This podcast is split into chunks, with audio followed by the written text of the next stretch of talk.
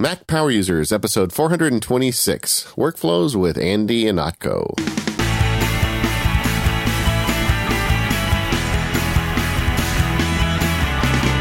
Hello, everyone. This is David Sparks. I'm here today, and Katie Floyd was just here a minute ago, but her house got struck by lightning. I'm not kidding, right, Andy?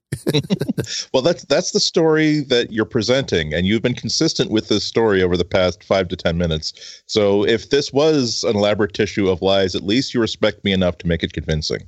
Yeah, well, in fact, Andy, our guest today, Andy Ihnatko, welcome to the show, Andy. So happy to have you. Howdy, thanks. So Andy and I and Katie were talking, getting the show ready, and she just cut off mid-sentence. And my first thought was, oh boy, I did it again. I offended Katie, and she hung up and, rage quit the show. But then she texted me and said, no, my house got hit by lightning. So the good news is Katie has not quit the show. The bad news is her internet is down. And I guess it was a good strike. Listeners will know that Katie routinely goes after me for not having more lightning protection in my house. So let's just set the record straight. Of our some 426 episodes, the only one that was ever knocked out of the show by lightning was Katie Floyd and not me. It is nice if you're setting up for a pivot to like one of those YouTube channels where lots of things happen, or reality TV series, the idea of a setup of a lightning strike or a setup of some sort of a spat causing a rift in the show. Either of those are good pivot points for the show. So I don't know if you're making a break outside of podcasting for this, but if it is, I'm respecting this. This is very much on point. No, I have what they call a face for radio. This is definitely my medium. But it is pretty funny. We were literally getting ready to count down to start the show, and Katie got hit by lightning. So whatever that means, Katie's gone. I talked to her on the phone, so everybody can rest assured her house is not on fire. Katie did not get electrocuted through her headphones. She's all good, but her internet's not working. And as soon as it gets back up and working, we'll get her back in. So hopefully we'll have her before the end of the show. But we're going to start anyway, because we have a very esteemed guest with us, Mr. Andy Ihnatko. And Andy, as you've already been hearing, is a great, funny guy, very active in the Mac community forever. And we are so overdue to have Andy back on the show. Believe it or not, the last time we had Andy on Mac Power Users was 2010. How did that happen, Andy? Lack of requests from you to have me on the show. Oh man, you cut me deep, brother. Well, no, I'm just being honest. I mean, if this is your podcast, and this is an opportunity for you to put your truth out there.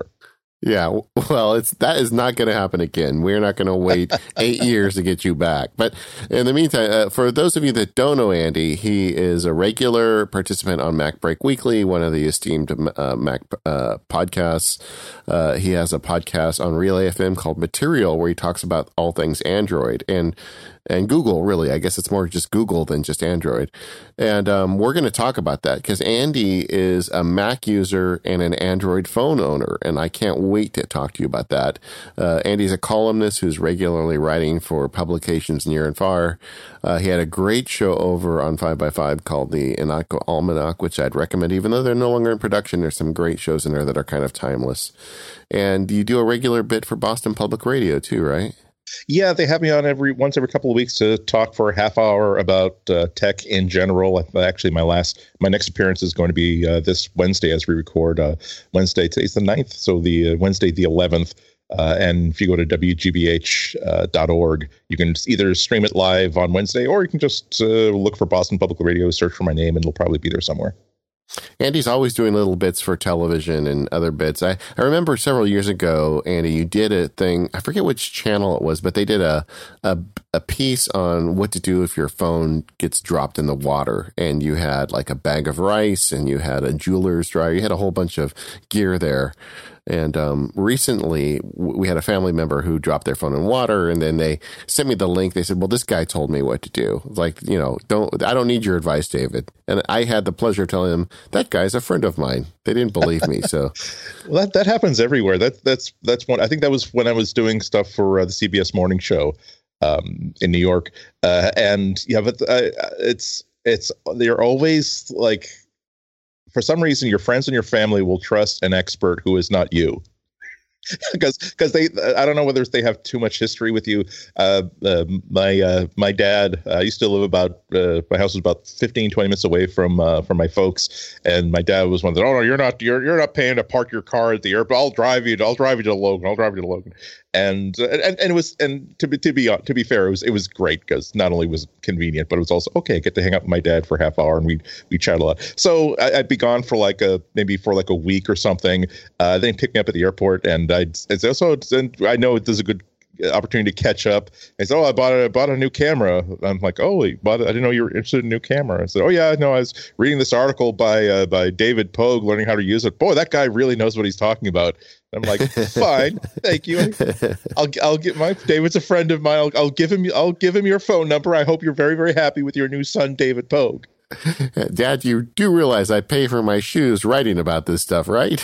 Yeah, but isn't it weird though? It's like a lot of my history with my parents was trying to sort of edge them into technology that would help them out, but maybe they weren't ready for. So I would have, if he had asked me for help, I would have been, because his previous digital camera was like not good and was very, very old and very, very like, not even like old as in it cost $10,000 at the time, but it was one of the first semi-affordable cameras. And you know, I have like in my library a bunch of digital cameras you could try out just to see, do you like Panasonic? Do you like the Olympus's way of doing things? So he didn't get that opportunity. I remember when his feature phone finally fried, I said, well, I do have my, at that point, 2-year-old, maybe 1-year-old, like iPhone 3, iPhone 3G. So if you want, I can just get you up and running today with an iPhone while you're waiting and shopping for a new phone. He didn't want any part of it. The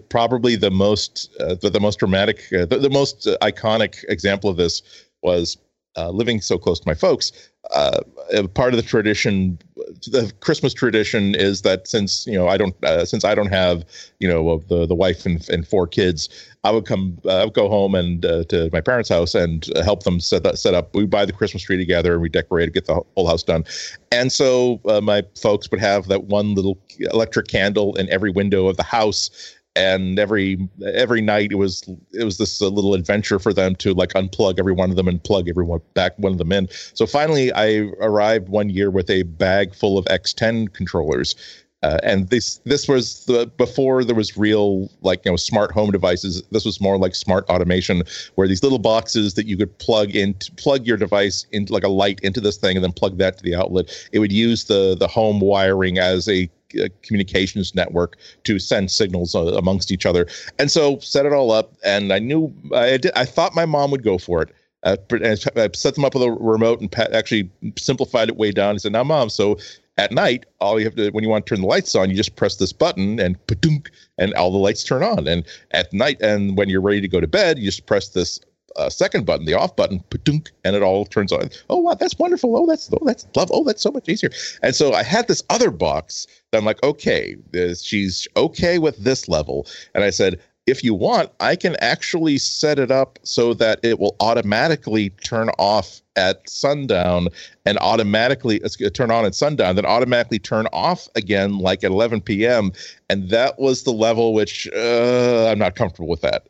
Yeah, their eyes go a little wide, and you realize you need to walk back slowly. It was still a win.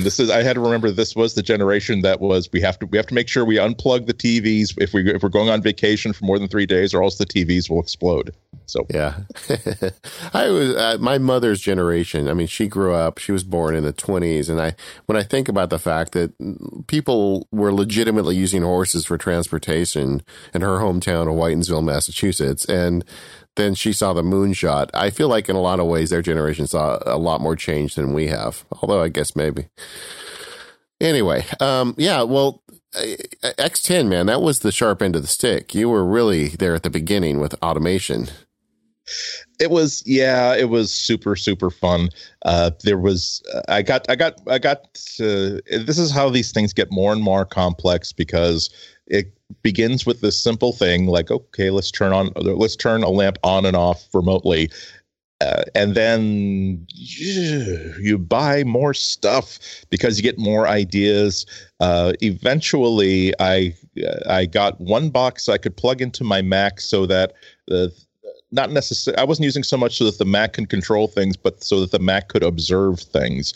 And then there was also a an Apple script controllable analog to digital box. I think they called it the ADB IO. It plugged into like Apple Desktop Bus, which means that you could, all it was this, these screw terminals you could put wires in, and what these wires connected to was whatever you wanted it to be. So it wasn't even necessarily controlling power or anything like that. It was whatever you can build that the Mac could sense an on or an off, or send an on or an off signal through those two. You could set it up. So I would do things like I had like a motion sensor at the top of the stairs, a motion sensor at the bottom of the stairs, and then another motion sensor near the front door, so that it could sense when I left the office, but not be tricked when I'm just, you know, going to the bathroom or whatever, or shaving or showering, whatever, in my home office. It could sense when I was going from upstairs to downstairs, because okay, the upstairs stair sensor was tripped, then the downstairs one,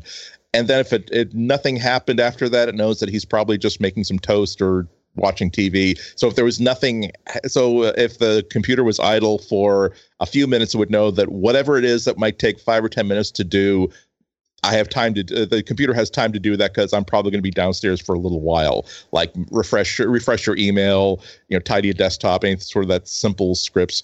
And then, but if it also sensed later on action at the front door, it knows that I probably had left. So now it will trigger the script to let's do a backup, let's do a rebuild, let's do things that are going to take a long, long time. And if there's no front door action followed by indoor action, let's shut down the machine to like conserve power and stuff like that. So it just goes to show you, it really is, it's not necessarily stuff that you need to do, but once you have the ability to do things you can just think of, well, why not do it? It gets silly and fun, and makes visitors to your house after 5 or 10 minutes think, yes, this is exactly what I thought your house would be like, Andy.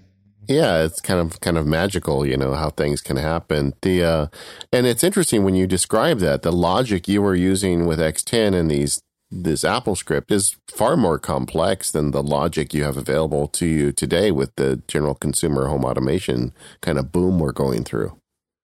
Yeah, it's certainly better, because you don't need to do any under the hood work. You just, if there's a device that's intended to figure out when you're home and when you're not, and make useful things happen for you depending on where you are, there's just a button you push on your phone to connect to a menu action, and it gets done. On the other hand, it's nice to have that feeling of control where I know how this works. If this doesn't work, it's my fault, and not only do I have the responsibility of fixing it, but I know how to fix it. So, but that's the leap from the hobbyist to the consumer. Consumers don't need to figure these things out. Because quite correctly, all they want to do is they want to jump in their car, turn a key, and get to work in 8 to 20 minutes. They don't want to, if it fails to start, they don't think, oh, thank goodness, I have a new problem to discover and symbolize. I'm so glad for this new opportunity to learn more about how my car works. Whereas a hobbyist is like, it's annoying, but it's like, okay, I know what it probably is. It's one of these three things, and part of my pleasure at engaging in this is going to be to start rooting all that stuff out. Yeah, I have a wife and 2 children, so if I get too crazy, they throw me out of the house. But if I lived alone, I think I would be completely unhinged with this stuff. I would go crazy with it. So what are you doing today with home automation? Are you using any of this stuff today? Are you still with your X10, or have you moved up to the modern stuff? What's your no? X10 ended a while ago. It's just not. Almost everything you could, all the support kind of died off for it. And plus, obviously, it was going to get eclipsed by a lot smarter and a lot more useful home controllers. I moved house recently after about 10 years. And so you know that my faith in a certain product or technology had really died when I have the box full of all of my old X10 controllers and boxes and stuff. And no, it wasn't even worth taking to the new place just as a box of stuff in the garage that went immediately to the donation box. But it's more interesting now just to have even on the consumer level of stuff. Now that there's so many common platforms like the Hue Light platform and the stuff that Nest is doing. It's not boring to be able to make sure that lights come on and off exactly when you need them to do, to be able to, I will admit there have been times when I know that I left like a light on in the kitchen, but I'm already upstairs. I'm already in bed. I don't want to get out of bed and walk downstairs just to turn off a light, particularly now that it's an LED light that only consumes like 7 watts. Now it's so easy just to simply, oh, I forgot to turn off the lights in the kitchen, and then just do a voice command and suddenly they're all off and you're still toasty warm underneath your blanket and comforter.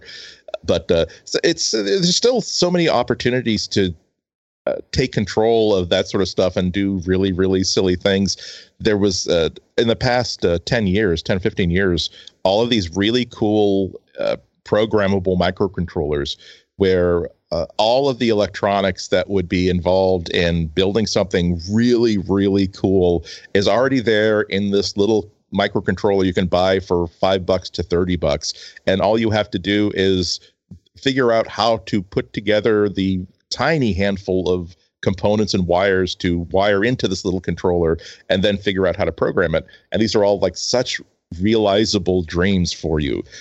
There is a, getting back to that ADB IO box, which again, it was about the size of a peanut butter and jelly sandwich. You had to plug it into the ADB port of a Mac. You had to write AppleScript for it, and I think the box itself cost something like $170, $180. So like you had to kind of really want it in order to go out and buy it. And one of the things I used to do with it is I had this Star Wars coin operated bank, where it's like a plastic statue of Darth Vader. You drop a coin in, and it would just have trip this pressure switch, and then these motors would go up, and it would like do this little like lightsaber pirouette, and this impressive, most impressive, but you're not a Jedi yet. They play the Star Wars theme, and he starts with the lightsaber, and it's very, very easy to take it apart and see where that switch is, and simply take those two wires that are supposed to touch together to activate the toy and just wire it into the ADB IO and have an AppleScript metaphorically touch those wires together. And now you can just buy like an Arduino board or a Raspberry Pi board or some other controller. And so I kind of rebuilt that a few years ago with a Wall-E toy, an Eve, the white Johnny Ive designed robot. And so I was able to actually take it apart, build this little postage stamp sized controller, wire it directly into the thing, so I can actually trip it by Wi-Fi anywhere over the network. And then you can also, now that you have this thing, wouldn't it be cool to have it just sort of as a little indicator that when there's a when there's a knock on the door or something, let's also have the Eve doll sort of light up and do her little dance, and which is crazy and it's stupid and it's silly, but it's fun, and it's something that didn't exist, at least in my awareness, until I decided to spend. Okay, let's be honest. The little controller board cost $8. I probably spent about $90 to $100 in failed circuits and failed components I didn't need before I got it working. But there's always fun stuff to do if you're willing to build and you have enough money to lose $8 at a time, several times in a row while you learn. Yeah. No, and we're going to talk later in the show about Arduino. And as I told you before the show, this is a part of the show that I can't wait to do, and part of me is scared of it because I'm afraid that you're going to like make me spend a bunch of money and time on Arduino, because I've been wanting to talk to you about this literally for years on the show. But before we get to that, just on the home automation front, there's a bunch of ecosystems now. That's one of the problems is people don't know which one to get into. You are a guest that works in both the world of Android and iPhone and iOS and Mac.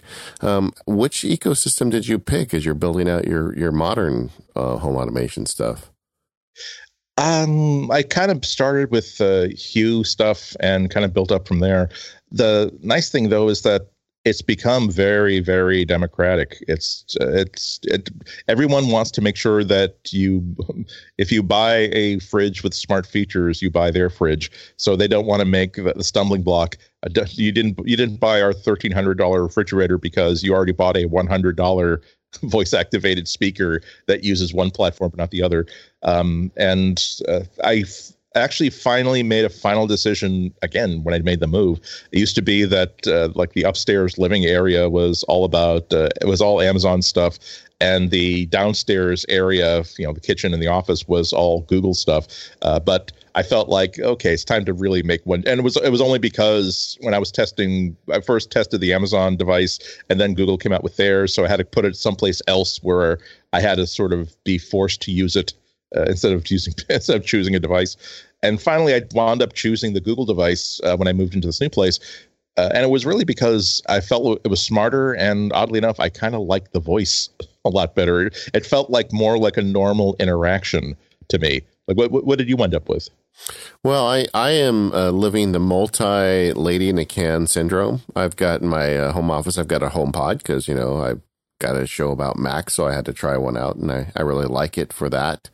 But then downstairs, we've got the Amazon thing. And I can tell you, it is kind of a little bit of a brain trigger now, because I sometimes say call the wrong person when I'm in the wrong room. I have to stop and think about it a second. So at some point, I'll have to pick one, I guess. But I am relieved to see that a lot of the home automation stuff that you see now coming out supports HomeKit, supports Amazon, supports like most of them now are starting to support all the services. Apple has opened it up so they don't require hardware encryption into every device, so people can make it easier to put stuff to work with the Apple stuff. And hopefully this is just a temporary bump in the road. Ideally, going forward, you can buy whatever you want and it works with whatever you want. I feel like you shouldn't be tied to one phone platform because you're light bulbs, and hopefully we get there. Because you're never gonna make that. Is there ever going to be this one device that's so cool that you're willing to switch everything in order to get this camera or this microwave oven? I don't think that's ever going to happen. This episode of the Mac Power Users is brought to you by Ulysses, the ultimate writing app for the Mac, iPad, and iPhone. Get 3 months for free. Just go to ulyssesapp.com/MPU. I'm so pleased to welcome a new sponsor to our show, Ulysses. Ulysses is the writing app that I use every day. I like it so much, it's in the dock on my iPad. The reason I find myself using Ulysses all the time is because of the combination of simplicity and power. By simplicity, I mean that Ulysses is an easy application to write in. It's a beautiful design. It won an Apple Design Award in 2016, and it really makes it easy to sit down and move that cursor. While Ulysses does have a lot of tools to help you write, most of them get out of your way when you sit down to do the hard work of writing. Instead, you can just look at that nice clean screen with the excellent typography and interface and just get to work. Because it syncs flawlessly between the Mac, the iPad, and the iPhone, you can work on your words from any platform, and I've moved entirely to Ulysses. I've got a folder full of documents for the law practice. I've also got stuff in there for Mac Sparky. And I have these really big projects with all of my field guides. So the text that I'm writing for all the field guides is located right inside Ulysses. I can go in the application at any time and start making changes to my words, and I love that. With Ulysses, you can stay easily organized. It's got nested groups, writing goals, keywords, and filters. And that's what I mean about this being powerful and simple. It's easy to write in, but it has the tools you need. And you can export in all kinds of formats, including plain text, HTML, EPUB, PDF, whatever you want. If you've got WordPress or Medium, Ulysses makes it easy to publish directly to those platforms. Getting my buckets of words into Ulysses was one of the smartest things I did. I'm really happy with that platform to get all my writing done, and I make my living writing words. So why don't you go check it out?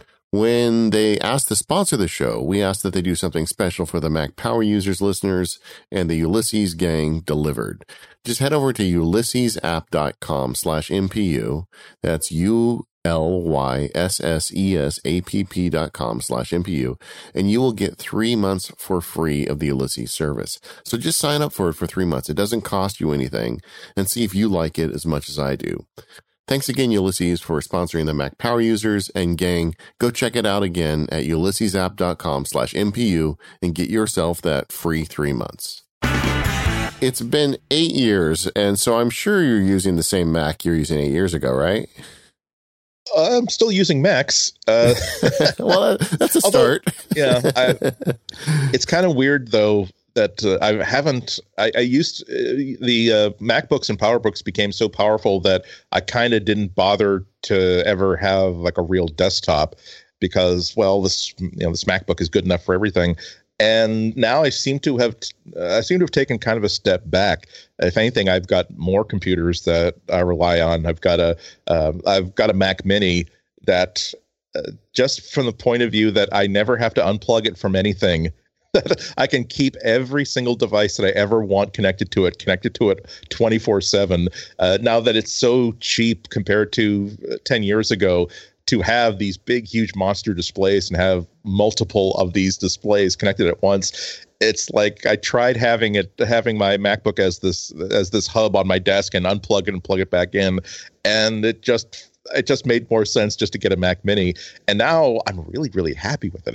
It's so cool to be able to set something running for hours and then not worry about I'm on Twitter and that's going to cause this big video transcode to suddenly crash after 2.5 hours, or this live stream that I'm trying to record to screw up. And now it's a combination of my Mac Mini, it's my MacBook Pro, and it's also my iPad. And they're all like jockeying for supremacy. And who knows what's going to happen a year from now. Yeah, I remember, I think we were at Macworld together years ago and you had a hard drive failure. And it was like, yeah, that was like your only Mac at the time, I think. And you were really worried. It wasn't. It just happened at the worst possible time. I remember this. Of course, I remember this very, very clearly. It was the first of only 2 times I ever destroyed. I've caused a massive failure because of stupidity with how I treat hardware, where it was, I'd restarted my PowerBook. It was a PowerBook, not a MacBook. That's how long ago it was. And I had intended to just slide it like a few inches towards me on the table so I could type when it finished booting up, but it sort of stuck a little bit on the table surface, and like the leading edge like went up for about an inch, then slipped from my hands. And we're talking about it was just a pivot of like 1 inch, but the thing was booting at the time, so it caused such a massive hard drive failure that even drive sailors could not recover it. It was just completely destroyed. And okay, you feel dumb for having caused damage like that, but okay, it wasn't necessarily a brand new MacBook anyway, a PowerBook anyway. I don't like having to spend $1,500 to replace it, or I'm sorry, in this case, like a few $100s to replace the hard drive. But oh well. The problem was this was the morning of the first day of Macworld Expo, an entire week. I was giving 3 talks. All my presentations were on the thing.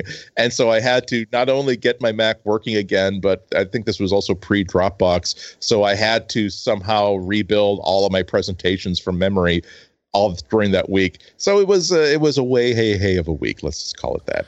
Yeah, you know, it's funny. That's because back in those days, we did shows on like how to sync your data. And it's so much easier now. I mean, you get a Dropbox account, even iCloud. You can have that stuff just show up for you very easily, and it's not the end of the world if your computer bites the dust as back then. It's almost gross. It doesn't teach you anything about consequences. The second time I accidentally destroyed my MacBook, I was in a hotel room, almost the exact same situation, where it was the morning where the night before I'm giving a keynote presentation, destroyed the thing. And after doing a lot of stuff it was clearly it wasn't, it refuses to boot. It's like there was a liquid spill into it that I had not noticed because I'd fallen asleep. And so, no, the thing was definitely dead. And it was, okay, it's unfortunate, but you have an obligation to deliver this keynote address. You don't feel like you can really wing it on 3 or 4 hours notice. There was an Apple store literally across the parking lot from the hotel. So right there at 4 a.m. after 3 hours of failing to get this thing revived, I just had a deep sigh, heard the invisible, disapproving stare from my father behind me, and so just, okay, $2,000, you got to buy, picked up a brand new MacBook at 10 a.m. the moment the store opened. And it was wonderful because as soon as not 20 minutes after I got back from the hotel room, I had Keynote reinstalled from the App Store. I had my presentation restored from Dropbox. I was $2,000 poorer, but I still, I could at least hide my shame because I was still going to be able to give the presentation that as of 11 p.m. the previous night I had been working on for about a month. You know, the real power tip there is make sure you keep your fonts on your cloud storage too, because that's the kind of thing you forget about, you know, and you want your fonts too if you're going to put your presentation on. You know, Comic Sans, you think it comes pre-installed on every device, but you get that one presentation machine. I don't believe you. So if today, let's say tomorrow, you're going to go speak at you got a TED Talk, you know, WWDC Tim calls you and says, Andy, you know what, you've been around this business a while. I don't think I'm really up to this. Will you just, you know, lay out the roadmap for Apple? Okay, so you've got that gig in the morning, and the thing breaks on you. You accidentally, on the way to Moscone, or I guess it's the San Jose Convention Center, you accidentally drop your laptop into a one of those machines they put the tree limbs into. You know what I'm talking about, where they have the backup track. So if you had to restore your data, is there anything that you think you would lose at this point, or is it all on cloud storage? I don't think there's anything I would lose permanently. There's kind of three different levels of my storage. Most of the stuff that I'm working on I keep it in a folder on Dropbox because most of that stuff, if someone happens to see it, or if a bad person manages to find it and see it, it's not going to be a life-changing event. It's going to be terrible, but it's not going to be a life-changing event.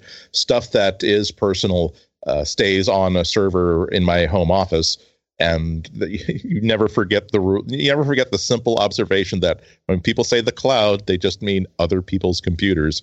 So I always assume that if it's on Dropbox, I always have that little subconscious thought of, what if I have to be okay with 1 million people seeing this if I'm going to back this up in Dropbox. So never for tax returns, never for anything that's significant. But I do have a NAS, a network attached storage, a Synology on my home network. And really, the software that they give you with that, it's so sophisticated that it's really so easy to create a private Dropbox sort of service.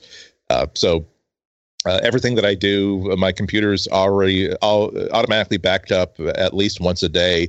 If it's on the home Wi-Fi, I'll be able to, if in a new situation like that, whatever I need that I can't get from Dropbox, I can just reconnect to my home NAS from California, from wherever in the world, and get that file, or even I couldn't do a full restore from the NAS, but when I get home, I know that I haven't really you haven't lost it.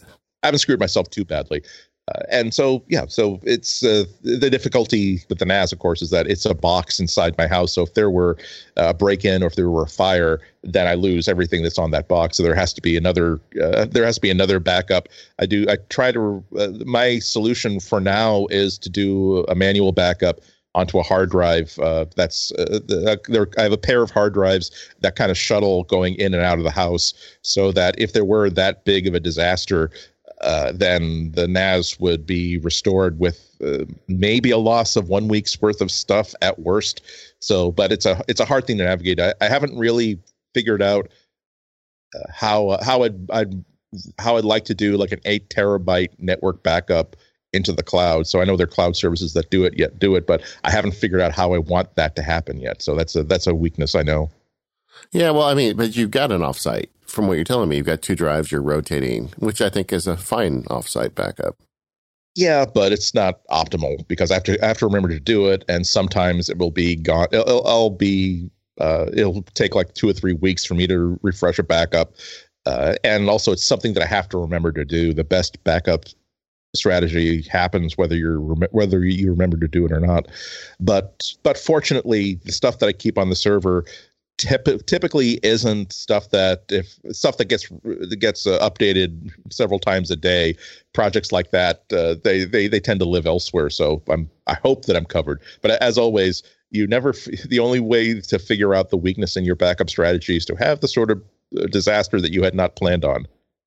That's a good exercise, though, for anybody listening to say, well, what would I be able to restore if that happened to me? And sometimes you'll find a weakness. I use Backblaze. Yeah. How do you like it? I love it because, you know, they also back up the attached drive. So I'm putting like 6 terabytes up there.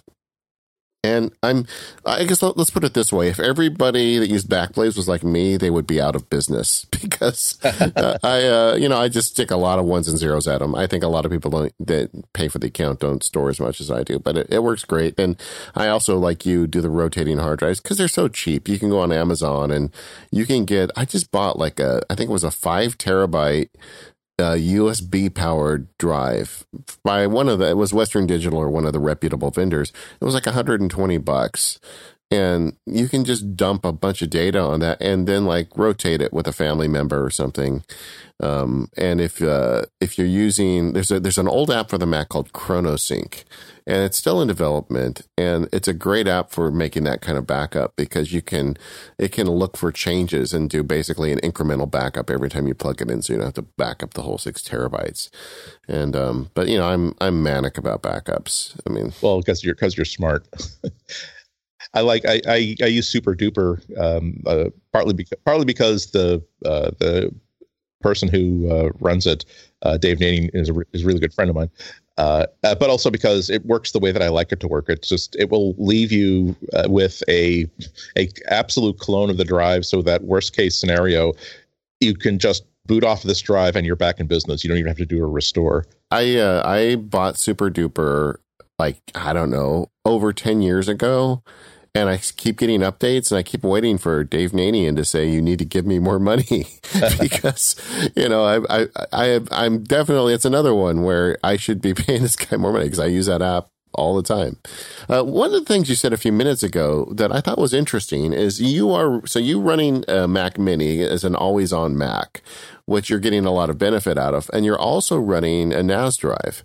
And most people I talk to are in one camp or the other. They say, well, a NAS drive is all I need. That's fine. Or if I'm running a Mac Mini, it gives me the always on stuff that people generally get out of a NAS drive. But you're running both. Now, how do you distinguish those in your brain?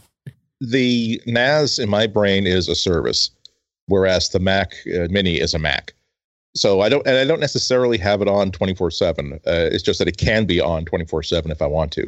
Like for instance, my movies. If there's a movie that I like enough that I want to own it, I'll typically buy it on Blu-ray, so I legally own it, and then rip it and then transcode it into something that's useful that for my mobile devices and the screen in my living room, and then it will go on the NAS as a video file. So actually that in itself is a good example because the transcoding obviously hugely math intensive. It can take 3 to 4 hours. Sometimes the whole process can take, before I kind of optimized it, it was about 5 or 6 hours. And it's not as though you can't do that in the background, but mentally, I kind of like the idea that I don't want to have to start all over again. I like it having as much CPU bandwidth as it needs. But when it comes time so that I can then watch that movie whenever I want, wherever I want, it's on the NAS. I use Plex as a media server. So whether I'm in my bedroom, whether I'm in the living room on the really big, really cool TV, whether I'm getting ready to, whether I'm actually like in Chicago or in San Francisco on a business trip, and I suddenly want something to watch for the flight home, as long as I'm connected to a good Wi-Fi, I can stream it from my hotel room, or I can download it directly to Plex in that device. That's not the sort of thing that I kind of instinctively would want to have happen on the Mac, only because I know how hard it is to keep a desktop computer running. Whereas the NAS isn't really designed to be this interactive device. It's been optimized to just be a computer that always stays on, that always works. When you download new software for it, all of that is optimized for, oh, you want a backup? Great, we will set up. Here's a backup solution that will automatically keep this completely in sync with a remote backup server or with a USB drive you have here. It never gets confusing about where you need to. What software you need to install or how you need to set it up. So, and I don't know, maybe part of it is just complacency. It's a nice division of labor for me, and I haven't seen a need to change it yet. Yeah, and also, I mean, we're geeks. It's fun to play with a NAS, and it's fun to play with kind of a Mac Mini that you run. Now, do you run your Mac Mini kind of as a iMac replacement? I mean, you run it, you have screens and keyboard and all that stuff attached to it. Yeah, I use it as a Mac Mini. Right now, I have two screens on ARMs connected to it. A really good like clicky clacky keyboard. A stack of hard drives, a stack of input devices on it. It's like I said, it's too big of a tangle of stuff to have to take this apart and put it back together again. This episode of the Mac Power Users is brought to you by Gazelle, the trusted online marketplace for buying and selling used electronics. Do you have a drawer of old Apple gear in your house? I bet you probably do. Most of us do. The thing is, that stuff is just going to become less valuable over time. Why don't you turn it into cash today at Gazelle, where they offer the best value for your device. It's fast, easy, and free to get a custom quote for your gadgets. While you're there, check out the huge inventory of iPhones, iPads, MacBooks, and more. The devices are certified, pre-owned, and affordable, perfect for you and your loved ones. Recently, as part of my dad duty, I was going through the house and updating all the various Apple devices to the latest updates. And I found in one of my daughter's rooms an iPad mini that was several years old, and it was completely dead. Not only that, it had a very old version of the operating system on it. When I looked into it further, I realized my daughter wasn't using the device at all, and it was really just gathering dust. So I logged on to Gazelle, plugged in the identification for the device, and they offered me a couple $100 for it. I literally had a $200 bill sitting in a drawer in my daughter's room. I clicked OK on Gazelle. They sent me a box. I dropped the device in it. I sent it back to them, and I got some money. Dealing with Gazelle is super easy. All the online quotes are free. It's simple to find your gadget, and the answer is just a few easy questions away. And payments are fast. You get a check in the mail, an Amazon gift card in your inbox, or direct deposit into your PayPal account. And best of all, you don't have to meet some stranger in a dark alley to exchange gadgets for money. Speaking of children, if you want to get an Apple device for your kids, rather than spend Apple's prices, why don't you look for a certified used device from Gazelle? They rate the condition of the devices right on their websites, and all of their devices have been put through a 30-point inspection process, ensuring that they're in perfect working order. A few years ago, I bought an iPhone Plus that way, and that device is still being used these days by my mother-in-law. So whether you want to give new life to used devices or trade in old devices for cash, visit gazelle.com today, and don't forget to let them know you heard about them from the Mac Power Users. Andy, I haven't talked to you for a while about your iPad, but I know at least in the early days, you were getting a lot of work done on your iPad. How are you doing with the iPad these days?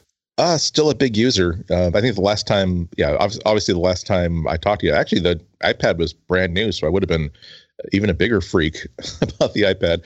I still remember not too long after that, I took the big risk where I was going to be in Europe for like almost a whole week in two different cities, and also giving a keynote, giving a talk.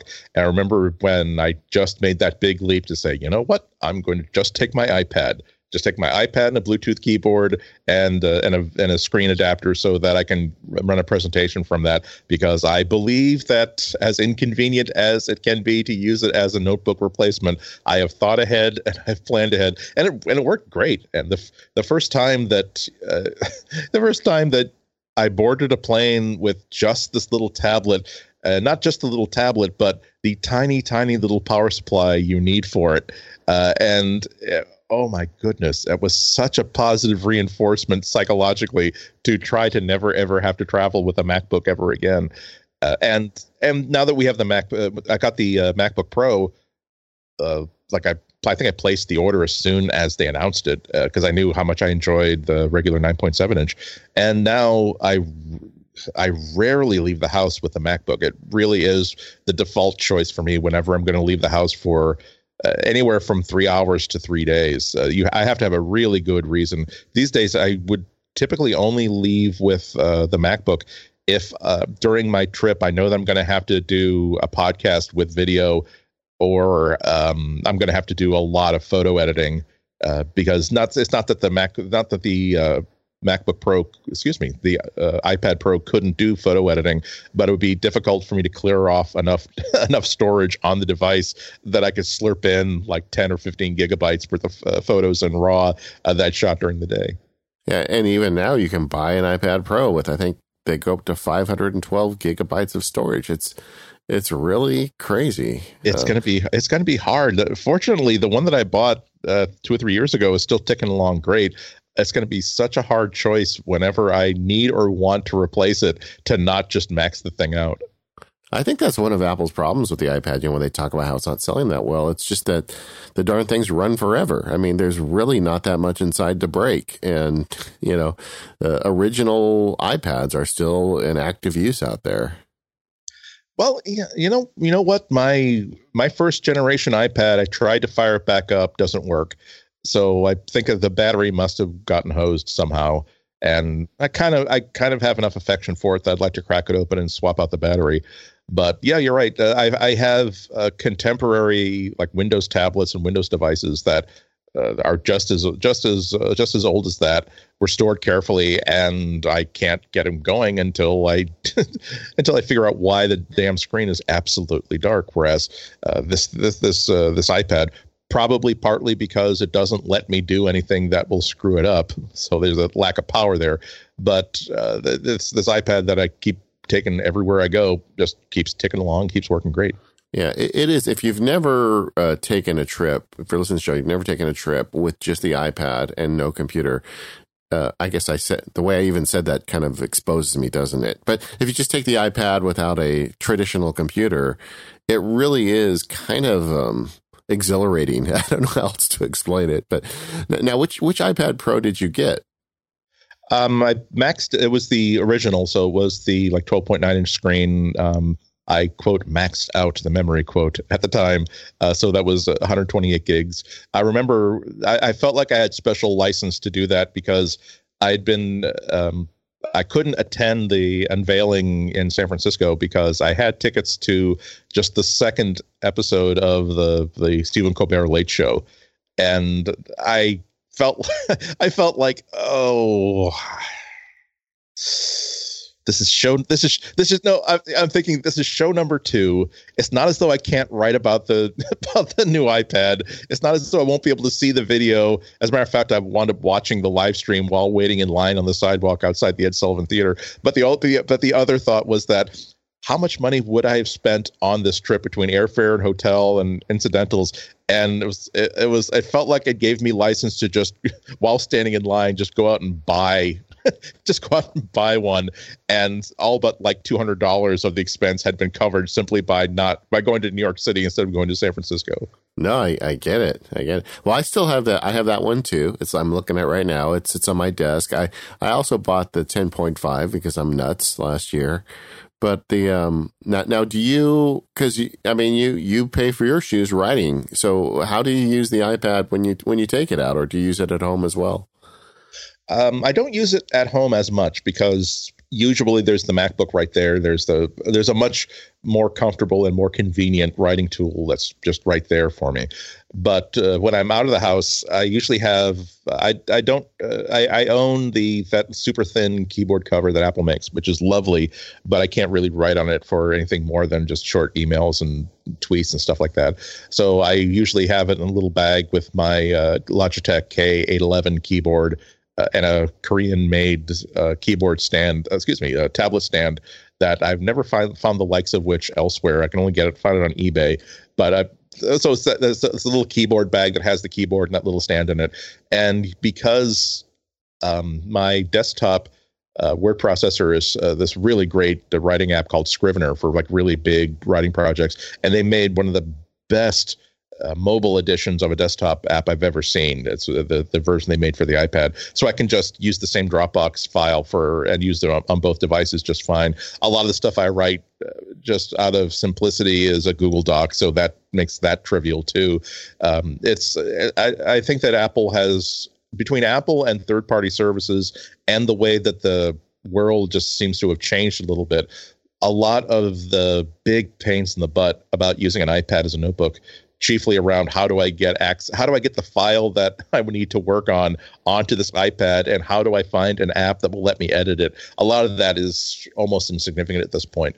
So as long as it's in the cloud somewhere, it's really a non-issue. And so long as it's not terribly complicated, it'll let me do nearly everything that I would want to do in the field. Yeah, I feel like Scrivener, we had to wait a long time for it on the iPad, but boy, they did deliver the goods when it showed up. You know, they've got one feature in Scrivener that I just love, where if you're writing on it and you want the type to get bigger, you know, and as I get older, that becomes more of a thing for me. You just do a pinch on the text, which is just a great idea on an interactive device. Say, oh, I want the text bigger. Just use your fingers to make it physically bigger or smaller. And you do it in a text field. I don't know why every text editor hasn't copied that feature. It seems so obvious. Yeah, you can tell that the team that wrote this is they learned how to write with a.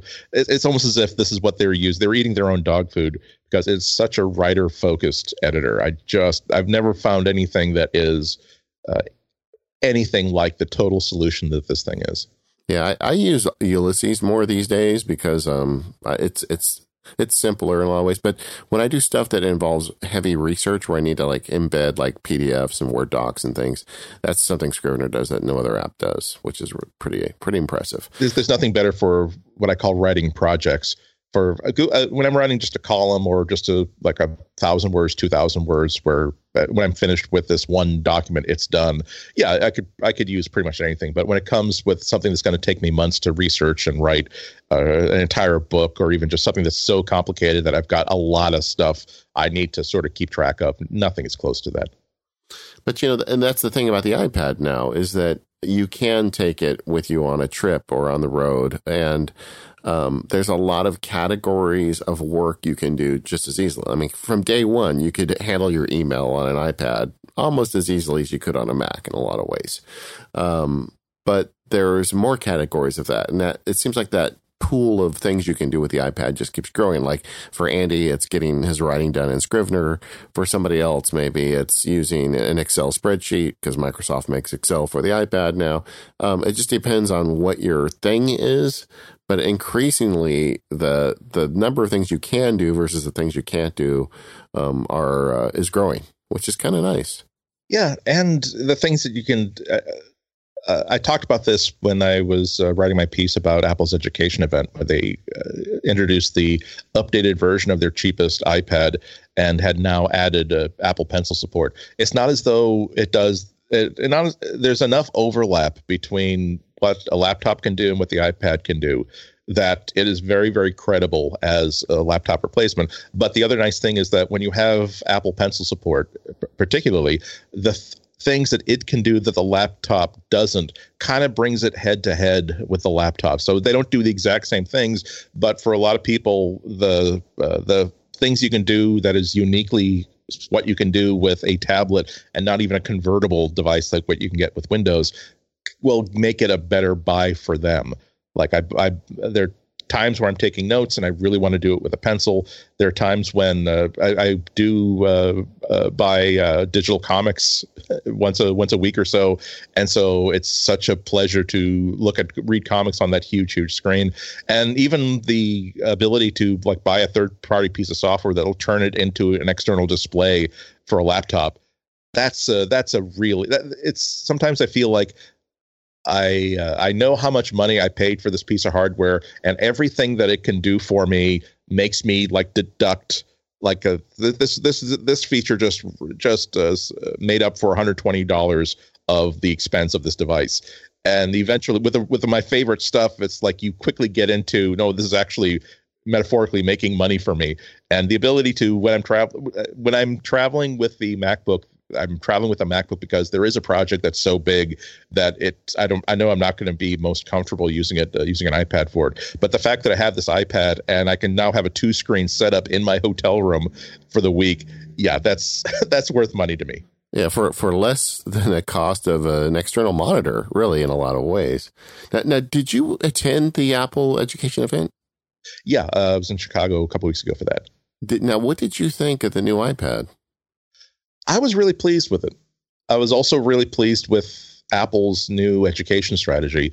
As far as the hardware went, I really think that what I miss seeing in Apple is any sort of a commitment to people who don't have a whole lot of money to spend on computers.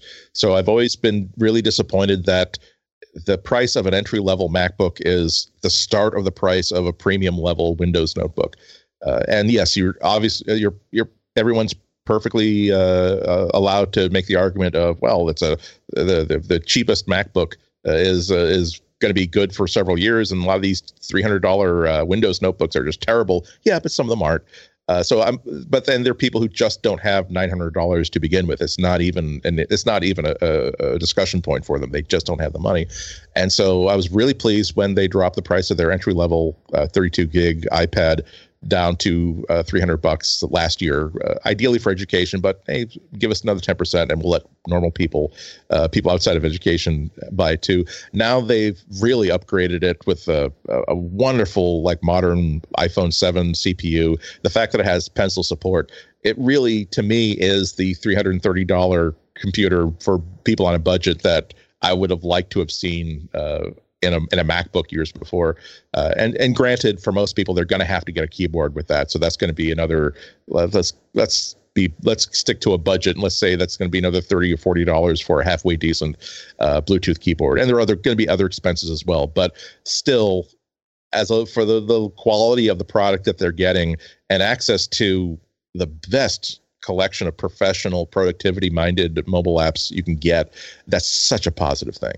Yeah, see, I wasn't at the event, but over the weekend I went to the Apple Store and played with the new iPad, and I went in there with the kind of a chip on my shoulder, because I just, I spent God knows how much money on my iPad Pro, and I'm like, well, I'll just see how fast this thing can really go. And I started running videos. I started doing, I went in the movie app and started moving clips around. And I was like, I'm sure the frame rate's going to be terrible. And honestly, I could not make the thing slow down for me. It was a monster. I know it doesn't have the same chip as the iPad Pro, but it was keeping up with everything I was throwing at it, which is more than I usually do on an iPad anyway. And then, I look at the screen, because the screen isn't laminated the way the iPad Pro is. And you can see that. But for $330, this is a really powerful computer. I mean, I think I could probably do almost everything I do with just this iPad if I was in a jam. I was thinking the same thing. I'm actually, Apple's sending me one just on loan to review, but I am thinking about buying one just to. I'm telling myself, because I need one. I need one in my permanent library, but also because this might be a replacement for the iPad Mini that I still like a lot, but wish Apple were continuing to put better processors into and better features into, and the ability. And I have to admit that after staring at this 12.9-inch iPad Pro screen, 9.7 does feel like an iPad Mini at this point. So it'll give me that little extra twinge of portability that maybe I'm missing. But yeah, I did the exact same thing when I was getting my demo at the event. Actually, the first time I had one in my hands was part of a group demo about school administration and teaching software on it. And meanwhile, I wasn't necessarily walking through the demo. I was going to the Photos app and trying to scroll much, much faster than the thing should be able to scroll, and pinching and scrolling and doing all this sort of stuff. And it wasn't dropping a single frame. It just felt exactly as fast as my iPad Pro. So boy, was I pleased with it. Yeah, I walked out of there realizing that is my default recommendation going forward. If anybody says, I want to get an iPad, I'm like, get the $330 one. And then you have to really give me a good reason to recommend getting a more expensive one, because this is just fine. And with the pencil support, I mean, I was really impressed. So I think anybody out there listening that, you've got a family member that's looking to get into an iPad, they don't need to go crazy. That you can get the lowest end one and be just fine, I think.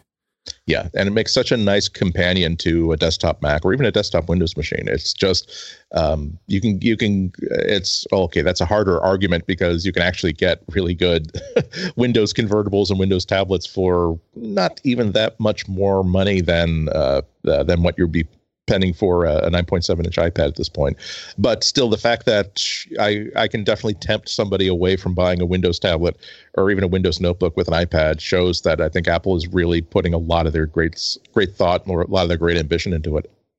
Yeah, I was thinking about that earlier when you were talking about how using the Mac Mini for so much. I feel like for a lot of us that are kind of iPad road warriors, the attraction of an iMac or a Mac Mini with a big display is there because, you can budget wise, you can make the case where I'll get the iMac, which is usually a little less expensive than the MacBook Pro or whatever Mac you're looking at of similar build.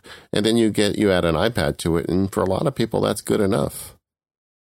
I love the direction that that tech has taken, where it's no longer about when both of us were kids, when not only was the only option a desktop computer, but it was so expensive that it was the family computer. That you could only use it like if none of your brothers and sisters and your mom or your dad didn't need it at that time because it was something that you had a special desk. It was a special desk in a special room of the house that everybody had to share. Now it's completely the opposite, where for probably the exact same amount of money that a family would have spent on an Apple II system, you can have a notebook, you can have a desktop, and you can have a tablet. And now that's all your stuff. And so far from feeling like you've got you haven't really thought things out and you're just buying shiny things because they're shiny, I have three different computers that are finely tuned for the specific task I want to throw at it. Admittedly, it would be not terribly difficult to take my MacBook everywhere instead of my iPad, but I think that the iPad is better suited, particularly when I'm traveling, as the entertainment device, as the note-taking device, as the desktop device, as a presentation device. Yeah, and it's really it really is a different world, I guess is the way to put it. Do you use the Apple Pencil much? Not all the time, but when I use it, it's really the best thing for it. I often use it when I'm in a meeting or a briefing. I kind of like taking notes with the pencil over the keyboard because I don't know that these aren't thoughts coming out of my head. I'm writing down things that are being told to me, so I never know.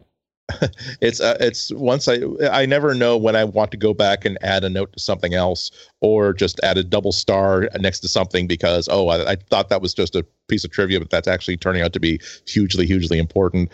I do a lot of drawing with it just for fun, but also sometimes because that's the easiest way to communicate an idea to somebody. So it's not as though I use it all the time, but it really is the best tool for the job when I need it. Definitely worth $100 to me.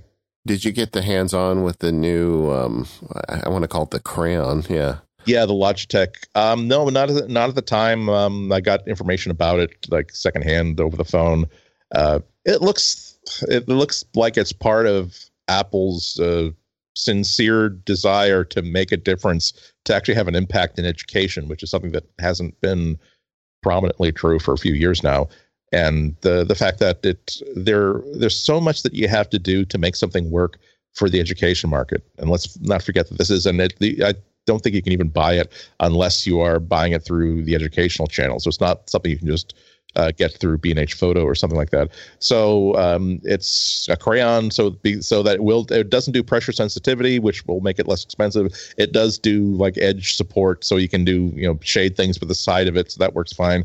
It doesn't work via Bluetooth, which partly is a cost-saving measure, but partly I think mostly because Bluetooth is a problem inside education. So many schools just don't want their devices to require Bluetooth, because if you have Bluetooth in the room, you have the ability for kids to cheat with each other by communicating.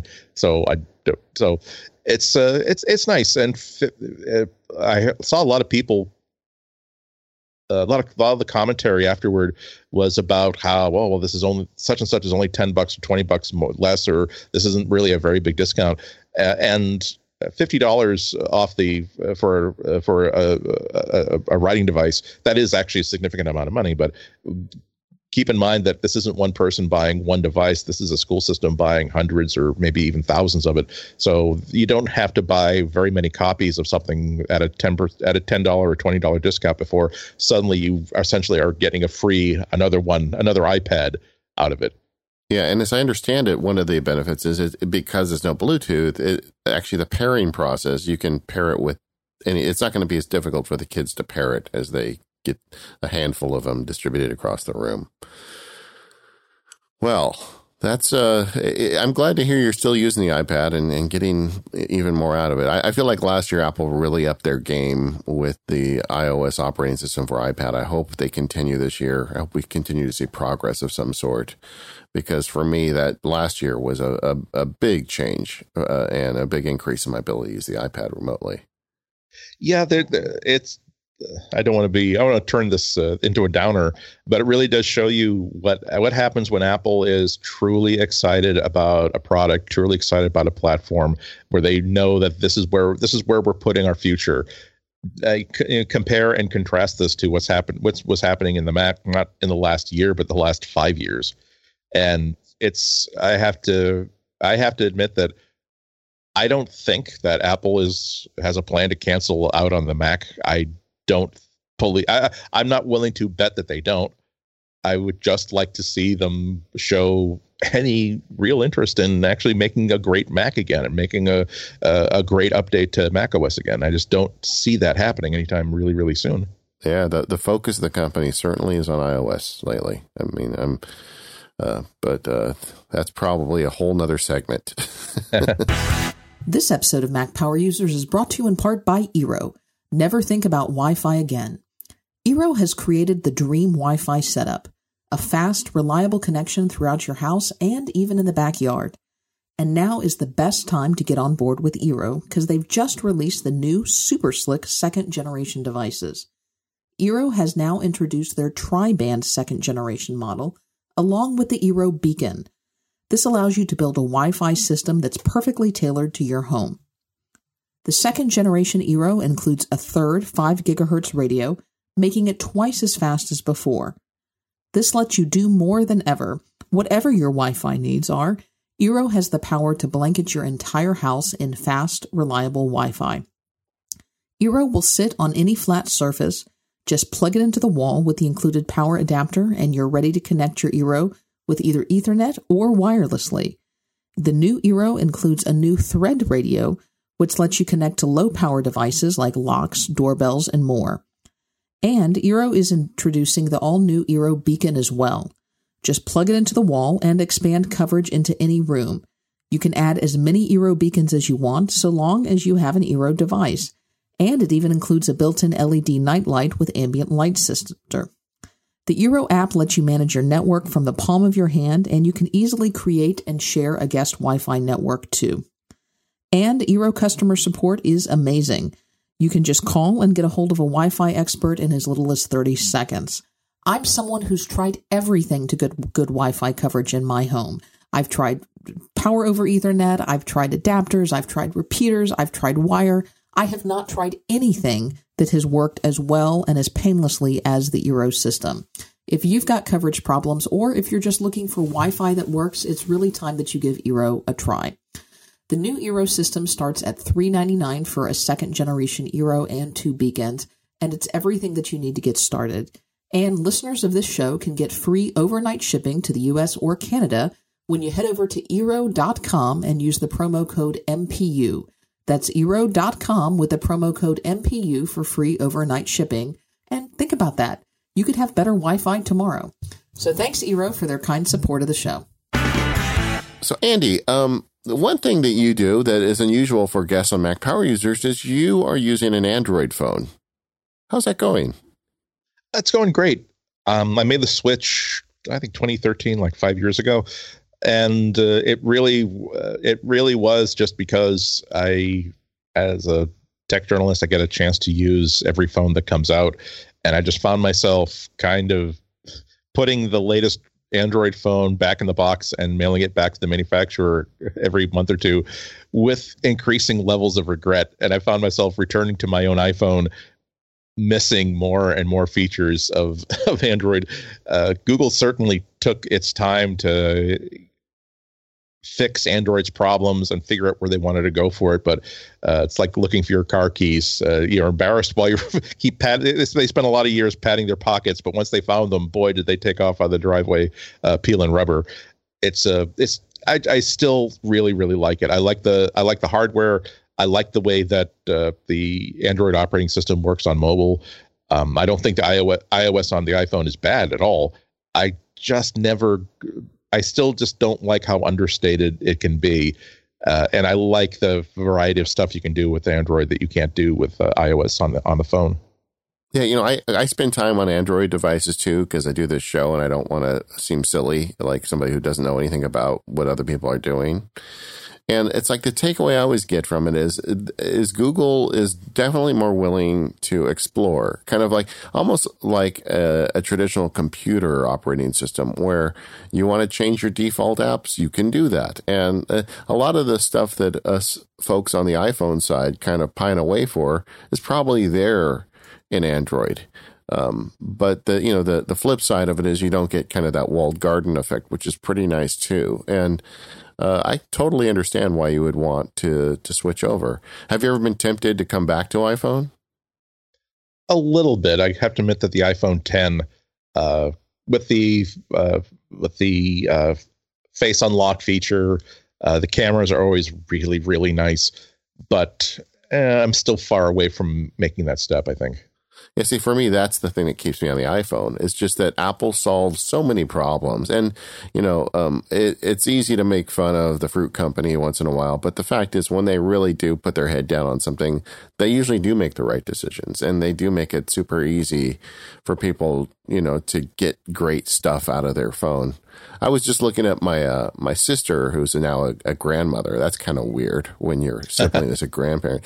But she's taking all these pictures of her grandbaby, and she does it with the feature. And now everybody on the internet's gonna be mad at me. I forget the name of it. It's the feature, Live Photos. Live Photos with little kids is just delightful. She takes these amazing pictures with her iPhone, and I see the Live Photos, and then she puts the portrait effect into place. And I guarantee you, she would not be able to do that if you gave her a normal camera or even a phone that has those features that take a little bit of fiddling. But because Apple makes it so simple, she's getting some amazing pictures. Yeah, well, that's been one of the great equalizers, too. I think the presence of Android forces Apple to up their game and vice versa. And particularly over the past few years, you definitely see the results of developers at Google and other hardware makers trying to make sure that that the camera experience is just as good as what you get with the iPhone. I think the photo quality is definitely up there. One thing that they had to work very hard to achieve was just getting it to work as fast and be as responsive as the cameras on an iPhone. And they still haven't gotten the library of photo software from third parties as engaged as what it is on the iPhone. But you never know what little feature it's going to be that kind of turns people around. I don't like Live Photos. I think it's gimmicky, and it's the sort of thing that I just kind of stop using after a couple of weeks, where you start off by turning off the default. And then you wind up forgetting to turn it on, even in instances where that would be a cool thing to turn on. So, but there are going to be other people for whom this is the feature that they would never, ever want to do without. For me on Android, I love the way that it handles panoramas. And I love the way that it does HDR. I think that both of those are two things that I would definitely miss going back to the iPhone. I like the idea of people being able to make those choices for themselves and having two different vibrant makers trying to come up with different ideas and pushing each other forward. Yeah, I mean, the one thing that's true is that if we didn't have both ecosystems, we didn't have both operating systems, the surviving one wouldn't be as good, because they definitely are pushing each other. Those Live Photos, I was going to say, with my kids, if I have Live Photos turns on, they're teenagers. So I just get them rolling their eyes at me as I'm taking their pictures, which is no fun. But with little kids, the Live Photos is amazing. But we're on the subject of cameras, and you cannot come on Mac Power Users without talking about camera gear. Because for those that don't know, Andy is do we call you an amateur photographer? Are you a professional at this point? I mean, you really are a remarkable photographer. Oh, thanks. I'm not a professional. I am pleased and shocked that a few times a year I get offered money for photos. So, but I don't want to call myself a photographer. Let's say a very ambitious amateur. Let's say, yeah. But you go to like the Comic-Cons and the and I guess roller derby. You go to events and publish your photos, which are always fun to look at. Yeah, well, it's great because it's no fun to just do something that you're already capable of doing. And so when you find it, you know that that a certain activity is really engaging you when your reaction is, in this case, my photos suck. I can't wait to do it again so I can figure out how to do it better. Because how many people have taken piano lessons and after a year they're like, I still suck. I hate this. I want to stop doing it. As opposed to, I want to figure out what I'm doing wrong and acquire this skill. Roller derby is one of the things that turns out I'm getting paid for. The Providence roller derby. Actually, I was the event photographer for their doubleheader Saturday night, and again, it was just so wonderful to be taking pictures that are, in my eye, substandard and working out the reasons why that was and how to fix it. And when you realize that this is probably, I don't know, maybe my 10th or 12th. Roller derby bout that I'd shot, and realizing that number one, whereas thinking back to the first or second time that I'd photographed one of these things, and how rare it was that I got a picture that was even worth sharing with anybody, and now it's a question of I can't say whether I'm any good at this or not, but now that's a question of making the good photos even better. And even after having taken, at this point, thousands of pictures at these events, it was not until like the last 45 minutes of a 4-hour event that I really figured, I felt as though I'd figured out something brand new that I hadn't realized before, that I feel as though was now going to be the focus of everything that I think of when I shoot these events in the future. Because all knowledge and experience tends to be cumulative. You're just building yourself levels that you then can climb upon to reach the next level towards not artistic greatness necessarily, but towards being more pleased with yourself and pleased with the work that you're doing. And I felt as though I'd now shot enough photos at these events that I can now focus my attention on being more present. Instead of being able to anticipate there's going to be a lot of action at this point in the track in 4 seconds, so I'm going to be ready for that and shoot like a sequence of 12 photos from there and make sure the exposure will be okay, the color will be okay, and they'll be sharp. Now it's more like I feel as though I've figured out enough stuff that now I can say I'm not going to take a blast of 20 photos. I am going to be completely present watching this stuff unfold through the camera lens and squeeze the trigger when I've got a really good photo in front of me. And no doubt the next time I shoot, it's going to be a new cavalcade of frustration applying this lesson.